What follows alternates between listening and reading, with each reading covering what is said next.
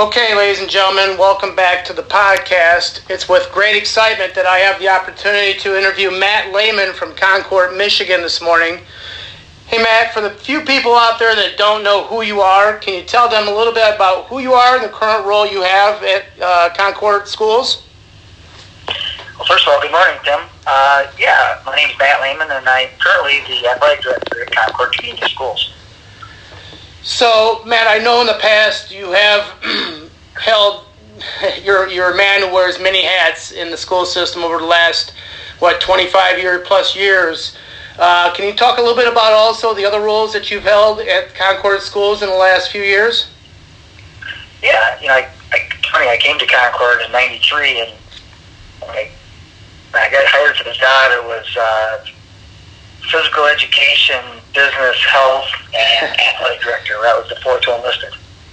And I applied for it, went through the process, and was fortunate enough to get hired.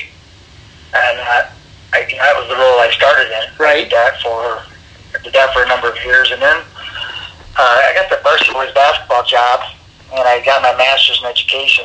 And I decided, that would be a good time. My kids were younger, and I just kept away from being AD. Mm-hmm. So I coached and taught. And during that time, when I was out of being athletic director, I was also still kind of really in the loop because I was still coaching, and I was obviously being the AD before I was younger. It's different ADs who came in, so I was the guy that they always came to for questions and stuff, which I was certainly was fine with. And then I ended up coming back.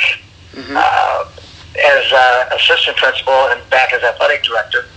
Mm-hmm. And then I did that, and then became the I did that for a couple of years more, and then I stepped away again and became the K-8 principal, and I did that for 4 years, and then I did that as senior students and athletic director, and now I'm athletic director and I'm in the classroom, which is it's kind of full circle. Sure. So I've had a lot of little background, taught at all three levels, and I've for reasons, I've enjoyed them all. So if you were on a baseball team, you'd be almost like the utility player, correct? I'd be like the Shane Halter, the kid with the first guy. Shane Halter. Yeah. Very good. Always nice. How about that? So let's visit the early years, Matt Lehman. You grew up in the northern Lower Peninsula, up in the Whittemore area, correct? Yeah, Whittemore, Michigan. Yep. Graduated there in 1985. Sure. So, yep. What kinds of athletics did Matt Lehman play in high school? Well, I played a couple of football, and I really regretted. I played my first 2 years, and my last 2 years, and I really regretted that. And I really passed. I remember I passed that on to my son because he was kind of hedging a little bit on whether he wanted to play. Sure. And I told him, it was one thing that I really regretted. I love basketball, and I played basketball year round, and that was kind of my thing. Mm-hmm. But I really regretted not playing football the last couple of years. Okay. And then we had in the spring we had a tennis, and I played tennis my freshman year. My sophomore year I was running track, and track was the sports were canceled. Mm-hmm. Back in '83, there was a big economic with schools. School ran out of money. A lot of schools, and they cut our spring sports. So baseball, track, math. But then my junior year, I played baseball. Okay. And then my senior year, I ran track again. So I kind of did a little bit of everything in the spring. Okay. But basketball was my thing. Basketball was my thing. So I enjoyed it. How many siblings did you have? I have a sister, and I had three brothers. One brother passed away about 3 years ago. Sure. My older brother and sister, they weren't really into the sports thing. Mm-hmm. They followed sports. Mm-hmm. My sister does big time. Mm-hmm. Still, she didn't participate. My brother Rick, who was the one that passed, he was probably one of my biggest supporters. I mean, when I was coaching, especially my kids were playing, he followed them religiously on And he would come to games when he could. He would follow on him live and Raper, etc. And my brother Mark, who was the closest in age to me, he was the track runner. He was a state champ in the 100 and the 200. Oh wow! In '73 and '75 when he was a sophomore, he won the 200. Okay. And he won them both the senior year. Mm-hmm. It was kind of cool because it was kind of when Lindsay did right. that. Right. It was kind of cool for him to be there, to be a part of that. Very nice. That, so. I know you're. I think if I'm not mistaken, your dad passed when you were young. But what did your parents do for? Yeah. What did your parents do for a living, Matt? Well, my dad worked in a factory. He had different jobs. He sold cars. He was a deputy sheriff at one time. And, sure. But he died in '74 when I was 6. Right. And my mom was. She was an office manager for a number of years. She ended up working through the school system. She was on the school board for 25 years. Right. She was always doing something. She's 90 years old and she's still, she's still active. I mean, she's still sharp as a tack. But she was the one. I mean, that for me, sure. That she really had that. She did both roles. She was mother and father. Right. Especially being that young. Yeah. Passed when my dad passed. So, yeah. I was very fortunate. I was very fortunate to have a kind of mother that I have. She was all the kids were successful. Mm-hmm. And brother, a college professor. One brother retired from General Motors for almost 40 years. Another right. brother retired from the Postal Service. My sister was a retired school teacher. That was her expectation for right. us to be something. And I passed that along to my kids. So you moved on from Whittemore-Prescott. Where'd you do your undergrad, Matt? Central Michigan, baby. I was in Chippewa. Fire up Chips. Yep. That was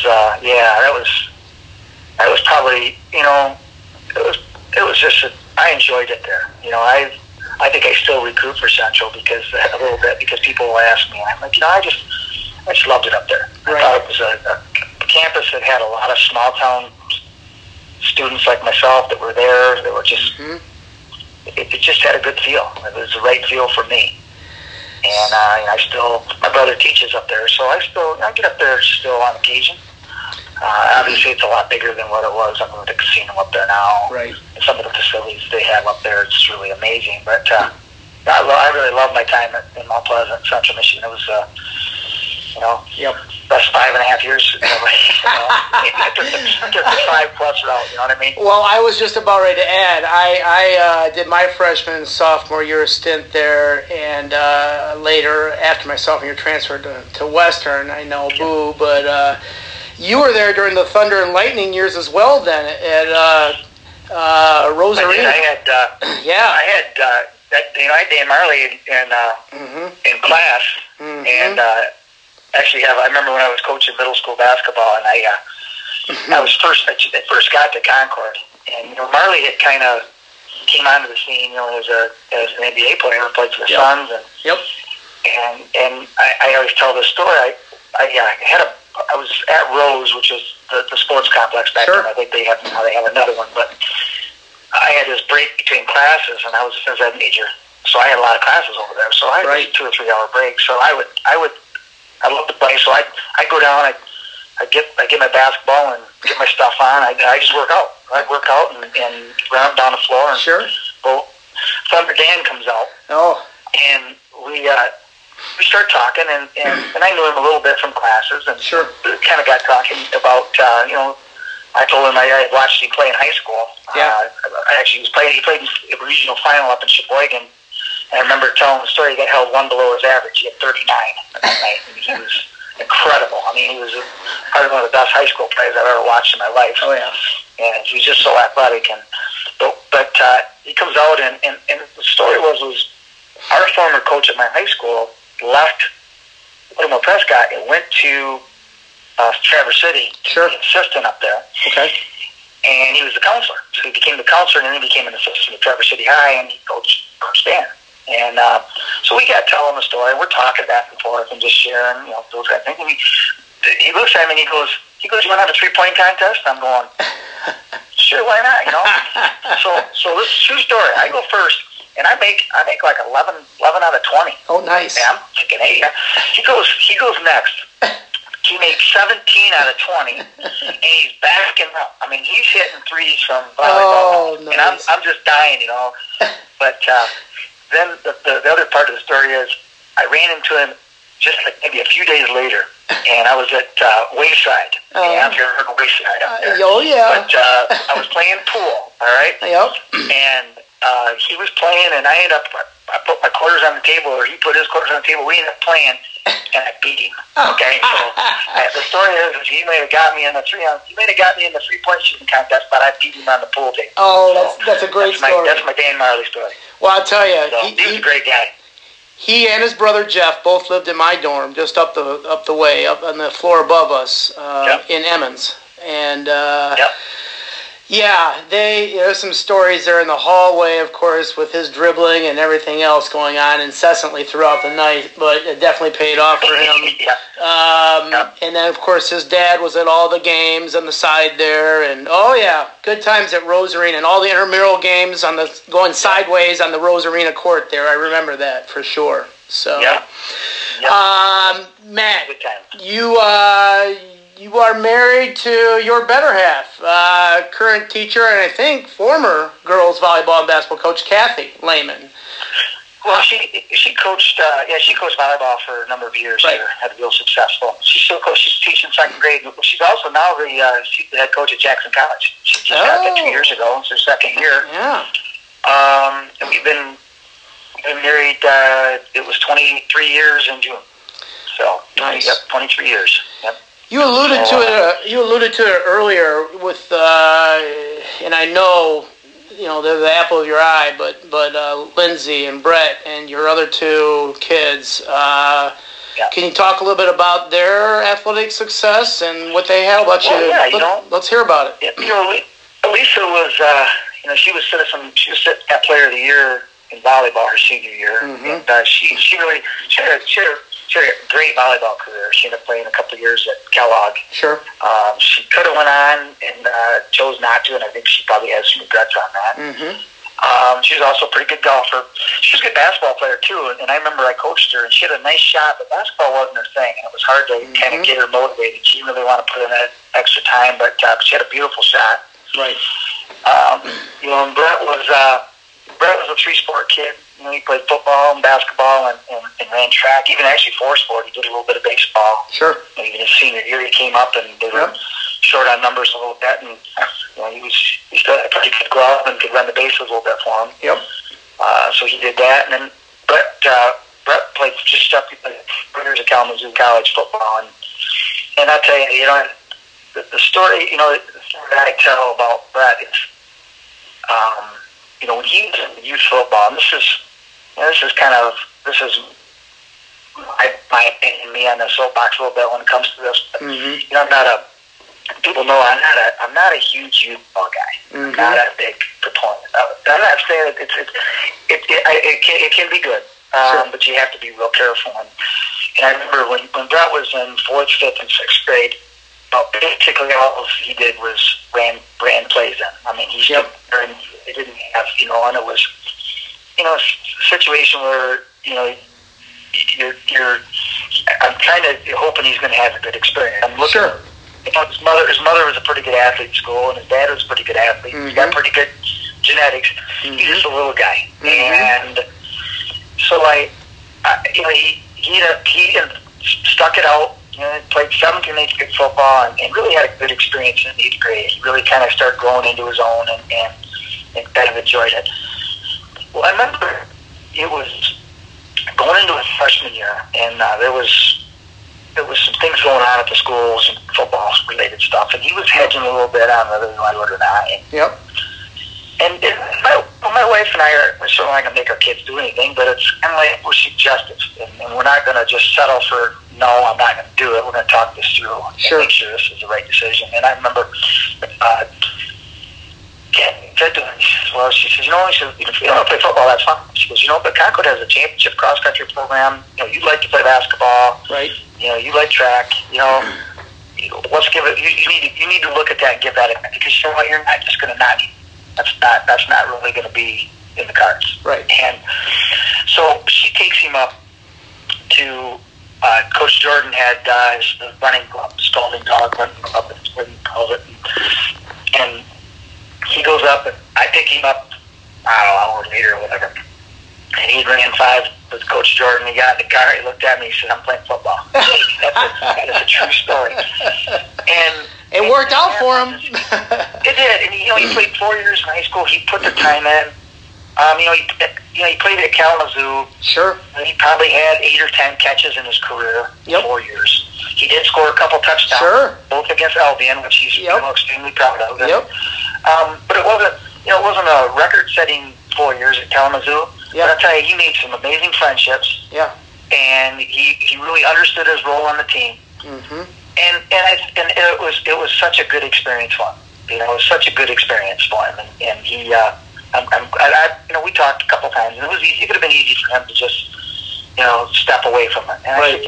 I said, I said, I'll tell you, you know how good it looks on a resume, or when you're having a conversation that you finished this, you played 4 years of football at Kalamazoo College, one of the top academic schools in the country. West. Yeah, and you did that. That's what you finished this.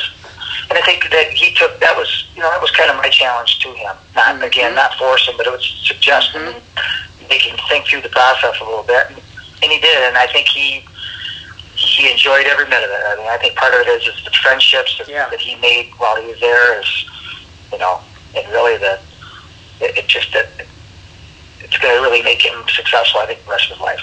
So. And how about Lindsay? Well, she was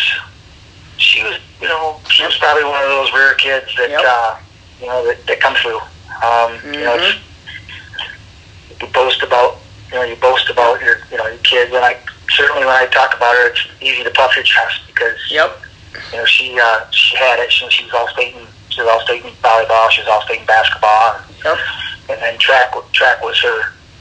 She was three-time state champion. She won both 100 and 200 her senior year. She's got 5 records on the board. Yeah, and I think she is. I learned I was able to learn a lot from my kids that helped me be an athletic director. You mentioned before we talked about kids and having the ability to play Division I sports. That doesn't happen very often. Sure. And my daughter probably was one of the best athletes to ever come out of Concord. Yep. Certainly in the argument for her successes that she's had. And she had a nibble at Grand Valley, she had a nibble at Central Michigan and Western, but they weren't really scholarship for full rides. Sure. And it was, and I think we learned along the way that there's always somebody out there better. Yep. And she played a lot of basketball. She played a lot of volleyball. We played a lot of, against a lot of really good teams along the way. She had a lot of success in youth. They won a state championship in fifth grade. I remember playing against Terry Mills' daughter down at Auburn Hills, and she's like a 5'10" fifth grader.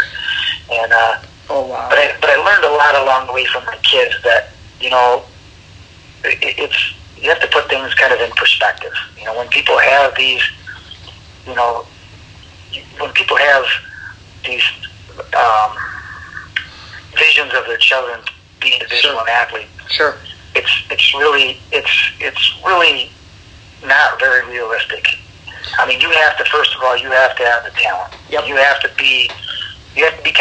It doesn't matter how much time you put in. There's got to be a level of talent. Yep. And that second part, you got to put the time in. You gotta take care of your body. You gotta eat right. You gotta go to weight training. You really gotta do things that normal people don't do.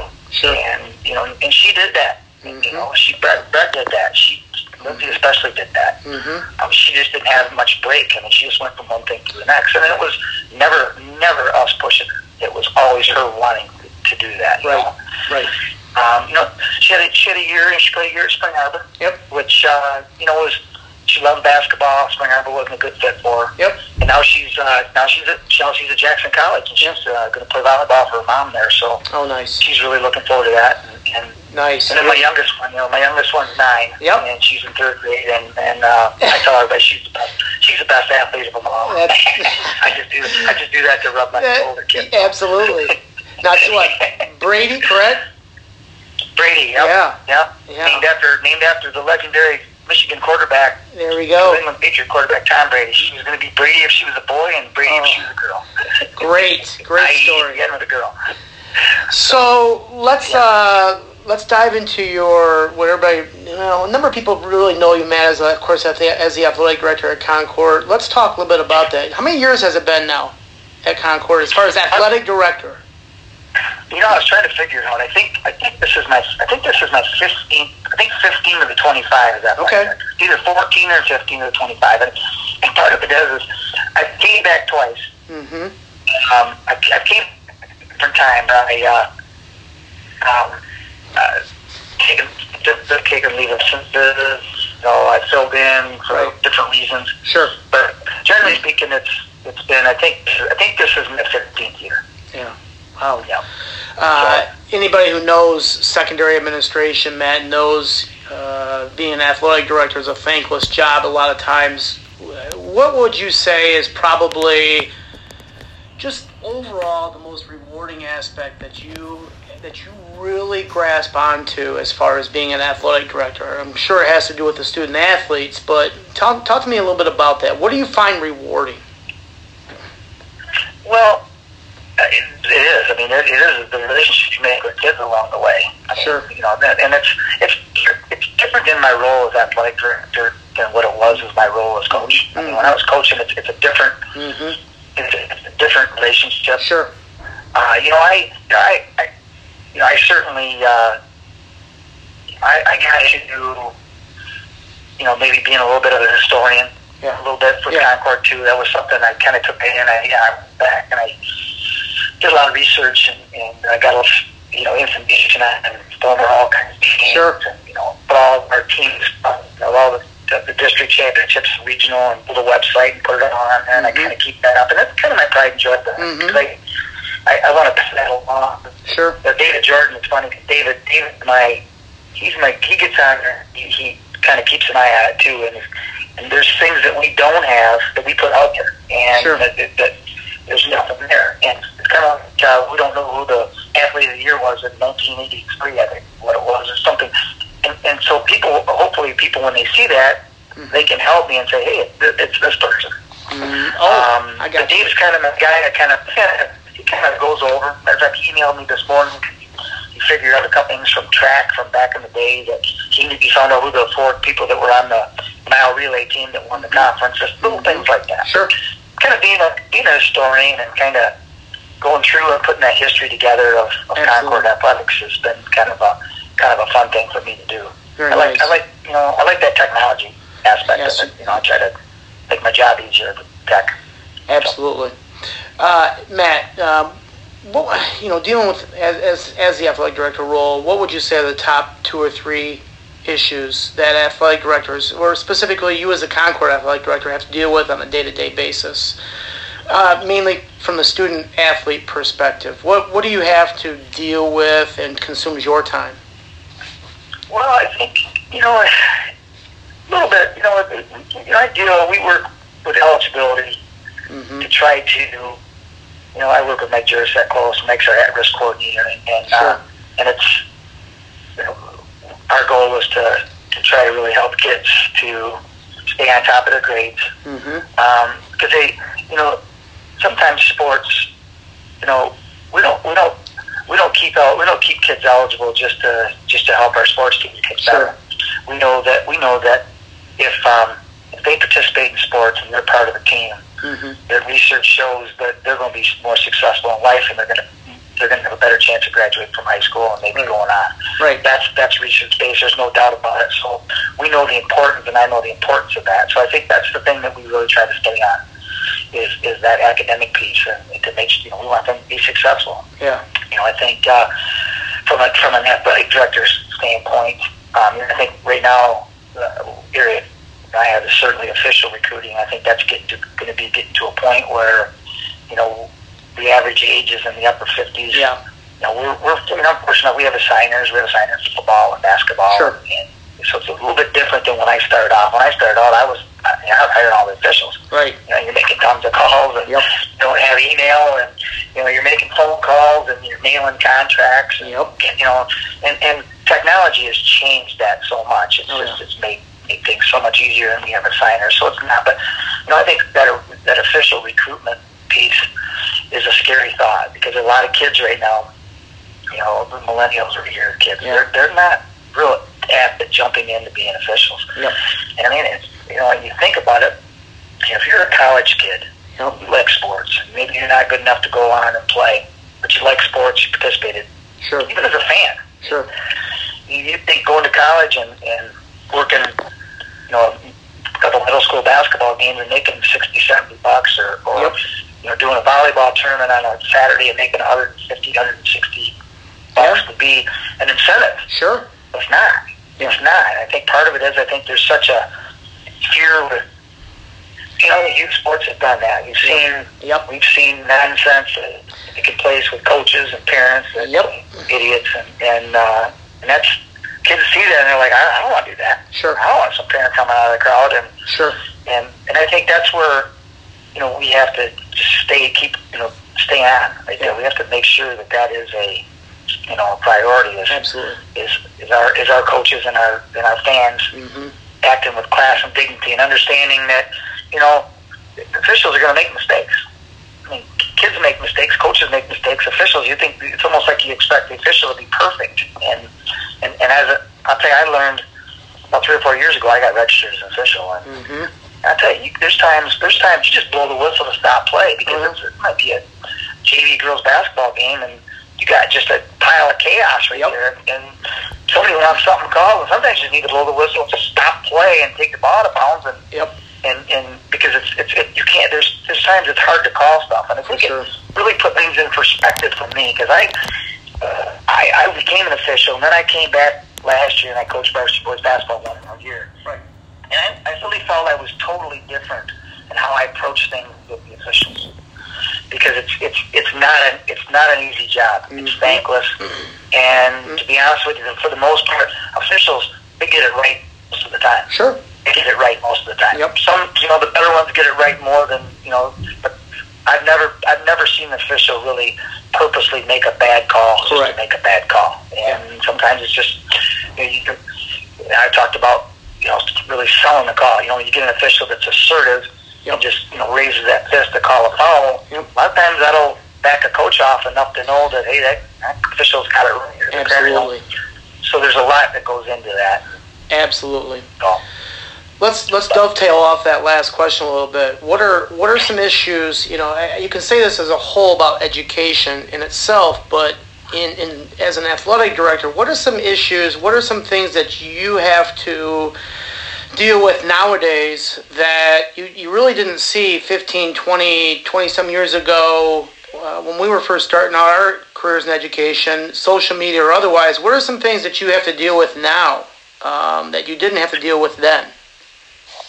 Well, I think social media is certainly the number one thing. Sure. You know, and I think one of the things that we did, and we really, I feel like, got ahead of the game a little bit. Yeah. We put some things in place with regards to rules mm-hmm. that our coaches share. You know, all coaches have rules with this, and it's part of our athletic code is with your conduct on social media. Your conduct mm-hmm. on social media mm-hmm. Can result in you losing playing time, or yeah. you know, or worse.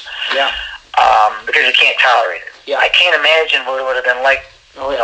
You know, 30 years ago plus, if we'd had social media when we were in school. Yeah. I mean, it's a new animal. Sure. I think the biggest thing is you know, parents are a little bit different. You know, parents mm-hmm. have a little bit of a free rein, and mm-hmm. they get that's their go-to. They get mm-hmm. on Facebook and they'll throw something out there, and then it just kind of riles people yep. a little bit. Yep. And you have to try to get on top of it, and it might be something. It could be false information. Yep. It could be something that they only have one side of the story. Mm-hmm. There's just a lot of factors to that. So I think that while social media is extremely dangerous, I feel like I really try to use it successfully. I use it in a way to get out positive messages. Absolutely. You know, to try to get out information. Yep.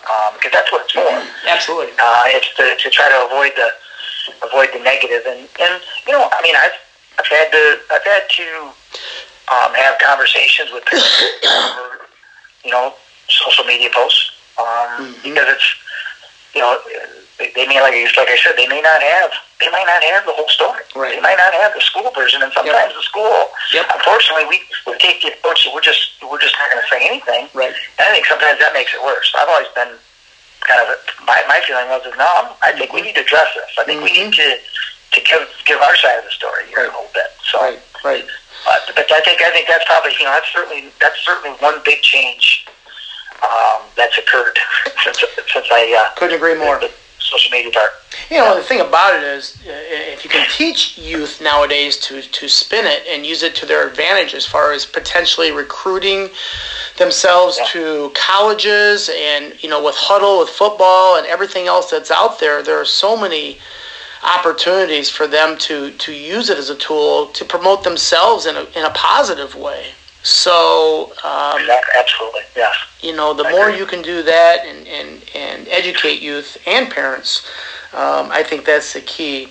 So how do you if you have especially a young coach, a young staff member, how do you show support for that coach? You know, and I'm not really going off the social media item, but how would you show support for a young coach throughout the season, Matt? Do you meet with them or? Oh yeah, I mean, I try to get into their practices and try to meet with them on a regular basis, and try to really, you know, I think what made me more successful in this role. When I first came in, I had ninth grade basketball coaching experience when I was athletic director. That was all I had. Yeah. Well, since then, you know, I coached varsity basketball for, you know, 12 years total. I've coached middle school basketball, golf, track, middle school track. I've had kids that have, you know, came through the system. So it's made me more of kind of given me more of an understanding of the holistic part of coaching. Sure.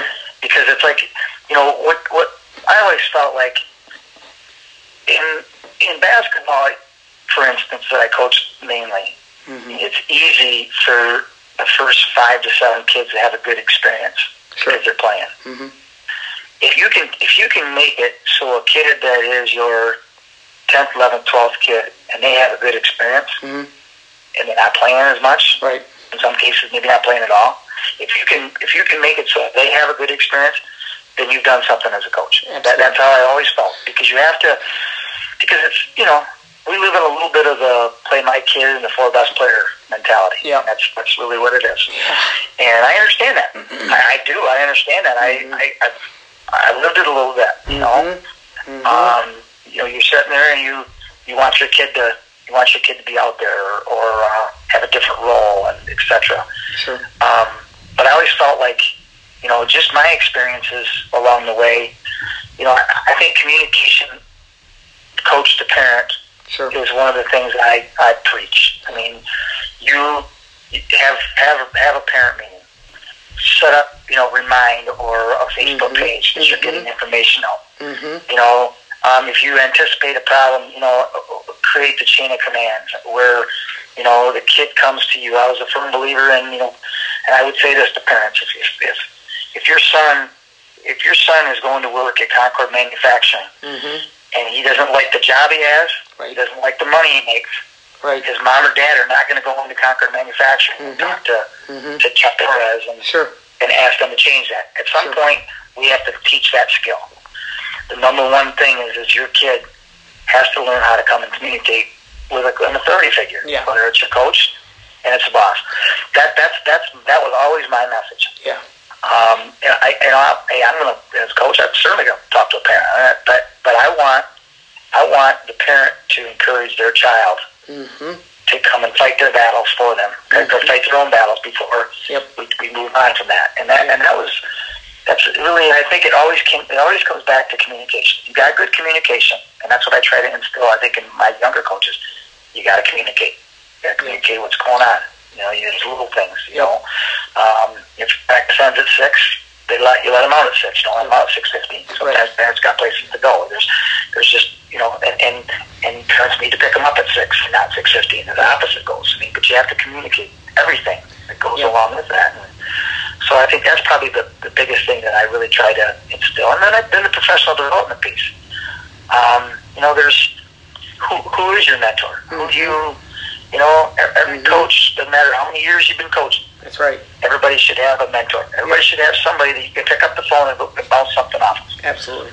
Doesn't matter if you're a 30-year veteran coach or you're a first-year coach. Yep. I think that's huge. I listened to your podcast with Quinn Alexander, Max Clark, perfect example. Yep. You know, if Max has an issue, the first person he's going to pick up and call is like. Agreed. So that's the kind of thing I think you try to. You know, I mean, Haley Williams is our volleyball coach. Yeah. You know, her go-to is Kathy. Right. Kathy coached her in high school. Right. You know, and coached under her. She was the JV coach, and Kathy was the varsity coach. Sure. Kind of handed the reins to her. That again, that's you built those. That's why I like the topic of your leaders and mentors. Yep. And I think that's huge for everybody. Everybody needs to have somebody. Thank you. Yep. Couldn't agree more. I think having that mentor in place, whether you're an educator, whether you are a tradesman, as you alluded to, whether it be a coach, I think having that person to go to and lean on as a novice or as you're gaining experience is vital to your relationship. Matt, you've spent your career in the Big 8 Conference. You know, I would say other than, the old Twin Valley was a very, very solid conference. That's the one I grew up in. It was the oldest conference in the state. How has the Big 8 changed as a whole over the years? And can you talk a little bit about the relationships you've developed with other, I know you've got a ton of them, with other athletic directors and coaches, and maybe give me one or two funny moments that stand out. Well, I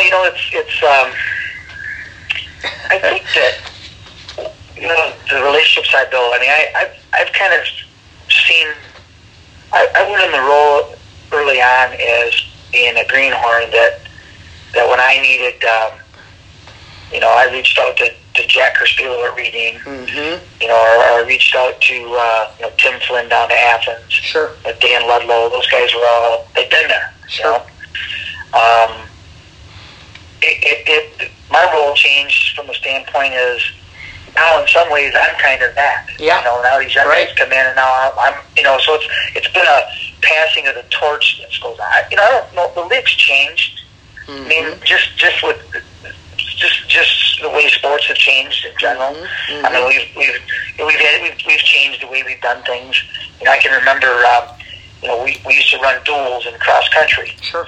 And they pushed those jamborees. I mean, I can remember every meeting. It seemed like we were there pushing, and we kept getting voted down. And then we finally made the change to go to jamborees, and it's like, you think back, it's like, why would you do it any different than that? Right. And it's like, It was like, those types of things. It's being able to change the time, and doing things, not always doing the same thing over and over again, just because that's what we've always done.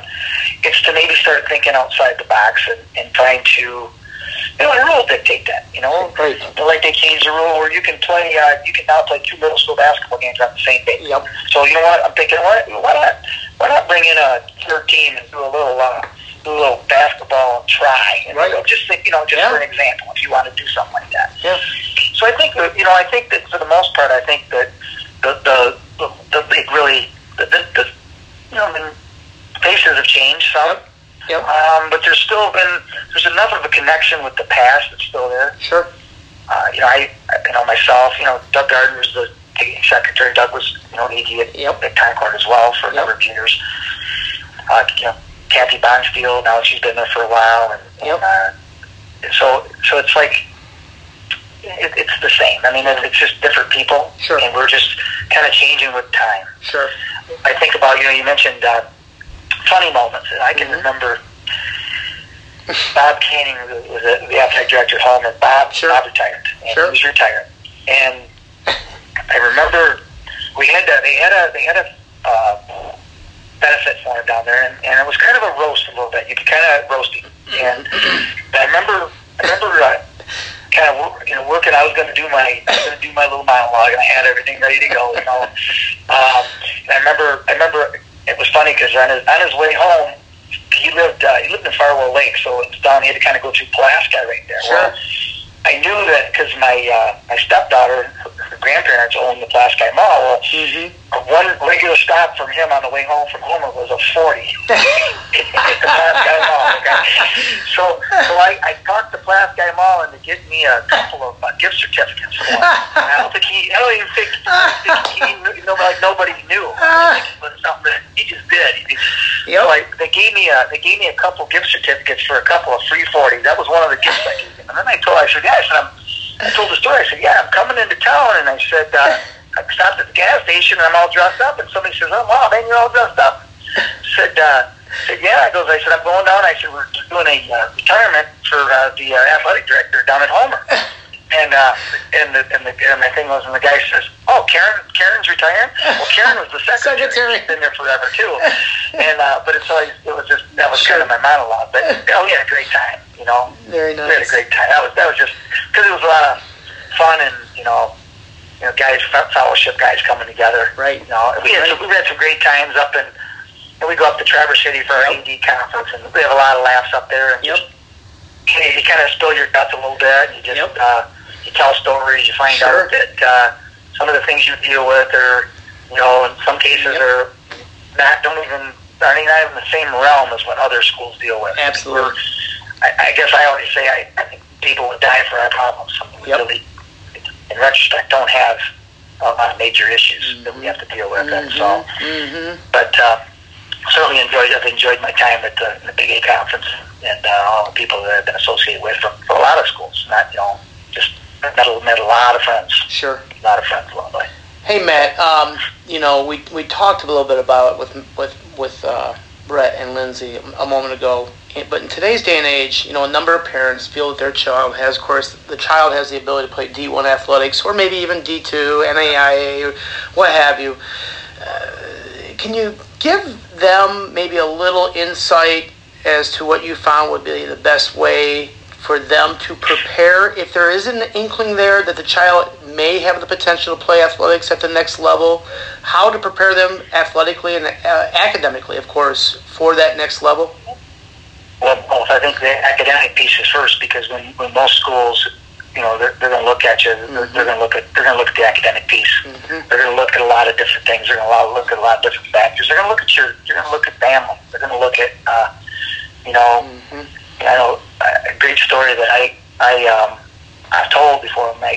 Kathy, my wife, was actually at a Women in Sports Leadership Conference and Susie Merchant, who's a yeah. Michigan State's coach, she was speaking and she was recruiting.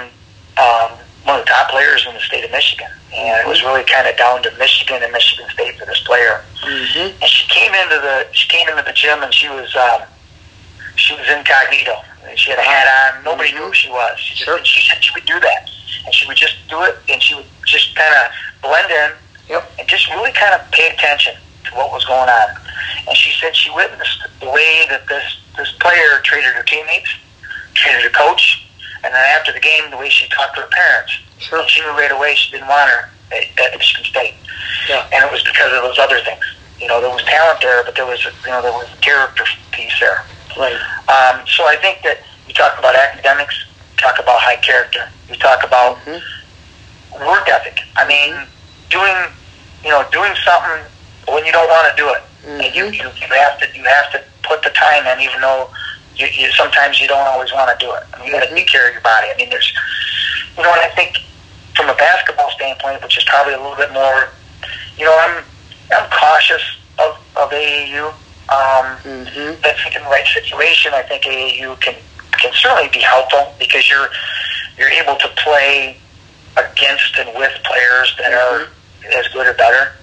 And I think that's a good experience right. as well. I mean, right. some people wouldn't necessarily agree with it, but I think I'm talking about good AAU experience. Sure. I'm not talking about the horror story that you hear at AAU, but good AAU are beneficial because you gotta find games, you gotta find court time, you gotta work on your skill development. And I think it's just there's so much that goes into it. I mean, I think the physical part of your body and and the strength and conditioning and, right. and speed and agility that goes in. I think you have to. It's that's why it's so rare that you don't see a lot of Division I athletes. That's right. You know, Samantha Sines, going to U of M. I mean, that doesn't happen. It just doesn't happen very often. That's right. It's really an amazing accomplishment. You bet it is. But she's a kid that she had all those things. She put the time in. Yep. She had talent. Yep. And in the right situation, too. I think having the right coaches and being in the right culture as well, and to cultivate that talent is of a necessity as well. Now, the other thing I would say is the discouragement of being specialized, mm-hmm. where they say, I'm gonna be I'm gonna be D1 in softball. Mm-hmm. That's true. I'm gonna be D1 in football. Yeah. I'm not gonna play basketball. Yeah. I'm not gonna run track. I'm not gonna do any other stuff. I'm going. Right. Why? Right. You do understand that if you look at research. Sure. Your kids that are your most successful. Yep. Have been three-sport athletes. A basketball kid that's an offensive lineman is going to get the benefits of footwork and conditioning that's going to help him in football. Same with, with track. 100%. Wrestling. Yep. Wrestling. Cross-country, all everything. I mean, even non-sports, because I think that, like a sport like golf, the mental aspect of it. You got to stand over a putt, and you got to concentrate to no other to not his putt down when you got... There's competing, in my opinion. And I think one of the mistakes that the parents will make if they have an inkling that their child is a Division I caliber athlete, is they want them to specialize. Yeah. And I think that's a grave mistake. I just think it's a grave mistake. Yep. That's just, it's research-based, but it's certainly my strong opinion. Well, I couldn't agree more. I think what you're doing there is you're also not only athletically putting yourself in different situations, but the intangibles, like you were alluding to with the mentality aspect and different types of... Becoming a good teammate. Exactly. You're not as good in sport, and all of a sudden you're a stud in football. Exactly. You're a role player in basketball, now you're on the bench. Now you kind of can... become a better teammate, because now you get a little bit of a feel for what it is like for a kid that doesn't play as much. So. And you're also exposing yourself to different types of coaching styles as well. So, I think all that together adds up for sure. Matt, who were some of your specific role models as leaders? If you have a style, if you will, either in the classroom or outside, give me a couple people that really you looked up to.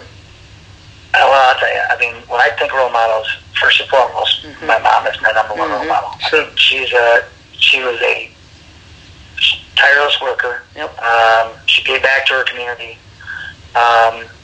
She takes pride in school and, and everything that's associated with it. Mm-hmm. That was really, she was first and foremost. I mean, I couldn't be more. And I think, with regards to athletics, I mentioned, Jack Kerspieler was a guy that, I loved the guy a ton. I mean, it was funny. What I learned with Jack is, we could be in a meeting, and we could disagree on a topic. Yep.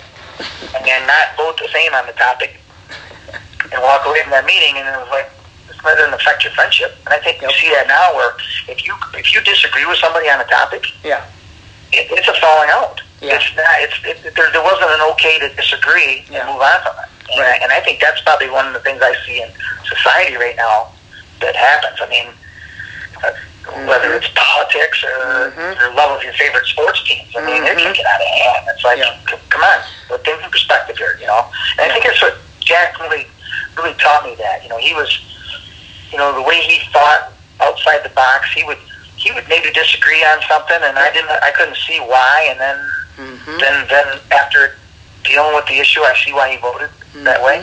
Kind of got his perspective a little different on it. So,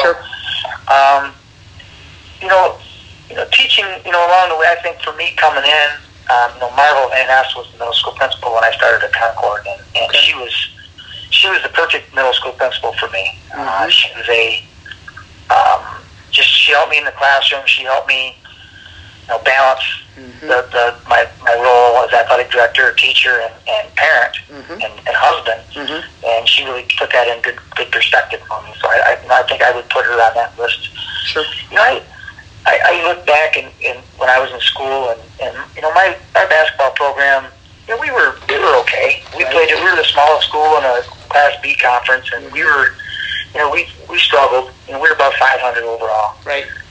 But I look back and I, you know, a guy named Ed Murray, mm-hmm. who's our basketball coach, and Ed, you know, I don't even remember necessarily what kind of a coach he was from the standpoint of the X's and O's or whatever.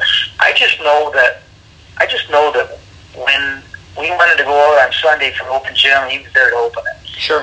He was always there for us. I mean, and he donated his time mm-hmm. and to do that kind of stuff. And that to me was I look back on that, and I had a chance to actually have that conversation with him one time, and mm-hmm. kind of went out of my way and thanked him, because I think he really put things in perspective. Absolutely. And he was just, you know, it wasn't about the X's and O's. It was about the relationships you build with people and kids, and that's really what it comes down to. Yep, I agree. That's what you remember. That's right, and that's what the kids remember for sure. Yep. Matt, I know you have a wide range of interests outside. When you step away from your role at Concord Schools, whether you're with your family or otherwise, I know you work out at Michigan Speedway. I know you do a little work out there in the summer, if I'm not mistaken. You help. You come back every year for the Concord Classic to help organize that. Talk a little bit about those loves and the things that you volunteer your time to. Well, you know, you kind of get to a point, you know, I'm at a point in my career mm-hmm. where I can't retire, you know, mm-hmm. but I'm looking at close to retirement. I mean, I actually have, you know, about 2 or 3 years where I could retire from education. Yep. And if I did and I wanted to do something else, what would it be? You know, I was fortunate enough. I worked for 3 years. I worked at the radio station, and I did some color analysts on Jackson ESPN with Captain Steve Boyle. I absolutely love that. And I when I came back as athletic director, that was one of the things I had to give up, because I couldn't. Mm-hmm. I had events here, mm-hmm. and it was a fair trade-off. I mean, because I love doing both, but I really enjoyed doing the game stuff radio. It was so much fun. I mm-hmm. travel around to different schools in the area, and mm-hmm. we sit down and watch a good high school basketball game, and you know, I could be the coach. I could be that guy second guessing or standing back and saying, "This is what I would do." And it's easy to do that. It's easy to be that person in the crowd or in the broadcast booth to second guess or whatever, because you're not coaching. So it was interesting, but I really enjoyed that. And then, you know, I don't know if I've done, you know, MIS. I've done security. Did that for a while, and then I got into hospitality a little bit. I was in the Victory Lane Club, and I was kind of in charge of that. I had about 60-some people in there. I basically just took care of them for the weekend. Nice. And then now, this year I actually got talking with a guy, and I'm working now in entertainment out there. I'm kind of help as the director of entertainment, or kind of oversee some of that. And that is a new role. They have the fan plaza out there, MIS. So mm-hmm. I was in charge this year. I was like, I would go.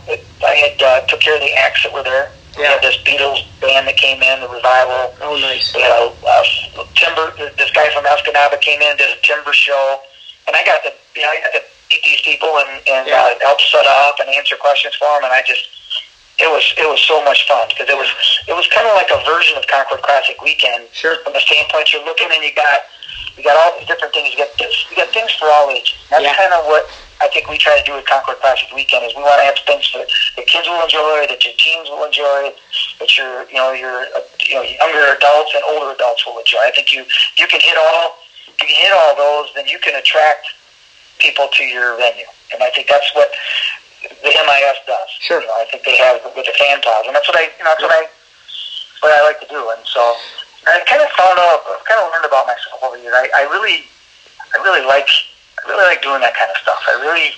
The Concord Classic Weekend was something that we needed to do about, you know, this was year 4, and we needed to do that because I felt like there was a disconnect with our school and village, and, mm-hmm. and what we've done successfully is now we are working hand in hand, mm-hmm. school and village, on not just things for the weekend, but outside things. You know, we're talking, and that dialogue's going, and it was never any kind of ever animosity. It's just it didn't take place, and that goes back to that communication piece. If you're not saying anything, somebody else is going to say it for you. That's right. And you gotta let people know what's going on. And I think what we did was we just really opened the door to the village and school, and now we have. I think it's been better every year. I think this year we dodged rain. Yeah. That's really the first time, and we were able to have a successful weekend. We had to dodge weather. Oh. So the fireworks show was fantastic. Yes, it was. We just try to, what are we going to do to make this better? That's kind of our sit down. What are we going to do? What do we need to fix? What are we going to make better? So that's kind of what we did. Are you a race fan when you go out to Michigan Speedway? I am. I grew up. Whittemore's got the Whittemore Speedway. That's sure. the oldest track in Michigan. Yeah. And I am. I'm not a huge race fan. Yeah. I kind of know. I kind of follow who wins the races. And a lot of times, if I flip it through the channels, I'll stop and I like to watch the last 50 laps because that's usually, it's like watching an NBA game. So it's the last 5 minutes of the fourth quarter. Kind of gets it. Yeah. So I grew up a race fan. And I'm concerned about. I'm concerned about NASCAR. I'll say that for sure. I think it's. That's kind of like things I've shared out there. So we got some of these local tracks here in Michigan. This area you got Springport, you got Butler. Michigan. There's Auto City, Tri-City. There's things and places I've been along the way. Right. What is MIS doing, or what is NASCAR doing to reach out? Because there's your fan base. Yeah. Those people. Agreed. They live racing. And you bet. So, but it's a little bit of a concern. But I try to like a little bit of everything when it comes to sports. I didn't watch much of the World Cup though. No, I didn't either. So, Matt, being athletic director can be a demanding role, as we've already talked about. How do the Lehmans decompress? What are you guys doing this summer? Well, we brought in the camper. Yep. So that's been new. So we love to play cards. Yeah. We're a card playing family. Yeah. Last night the kids were all here and sat down and played a couple of games of cards. And sure. When I go north to my mom's, we like to play cards. I like to golf. I think one of the things I love to I do a little DJing on the side. Mm-hmm. At occasion, I love music. Yep. So I just try to do a little bit of everything, and I think. But certainly, I like to relax and play golf. That's probably I would say that's probably my personal for sure number one thing that I like to do. So good, but yeah, good family time. Starting to wrap this up, Matt. Well, tell me, let's say you have a busy day in the fall. Talk to me about what a typical day would be like for an athletic director. Let's say you have events in the afternoon, you have practices, you have an AD meeting at lunchtime, and maybe a city down the road. Talk to me about a normal day. Well, a normal day, like last year, my planning hour, because I actually teach full time. I only have one planning hour, which is my kind of my AD planning hour, and it's first hour. Sure. So I try to get there. I try to get there a little bit early, and I will get everything set up for the day. Like I'll have, rosters. Right. Rosters are in. The money's all ready to go in the safe. Yep. I got everything ready to go. So when I get there, I'm just grabbing, putting them in a bucket, and we're going. Yep. I'm not doing it the half an hour before I have to. I'm doing it, sometimes the night before. Right. Or sometimes first thing in the morning for that night. I think you have to take care. I think the things that you have to take care of, because there's going to be things that are going to pop up that you got to take care of, the unforeseen stuff. Sure. And you want to be able to take care of those without any distractions. Absolutely. So the stuff that you got to take care of, the rosters and the all the setup right. stuff. Right. Have that ready to go. Yep. So you're not messing with it because it's get my iPod's all charged. Yep. Just whatever, ready to go. Get ready. But and then I teach full day. Yep. Which is kind of crazy. There's times obviously in my role I phone rings, or I get text messages with questions that I got to take calls. Sure. And the administration understands that. That's just kind of the way it is, especially in the spring. We're sitting there with cancellations with weather. Oh yeah. I gotta take care of business. So we will continue Matt's interview at a later time. Thank you for listening.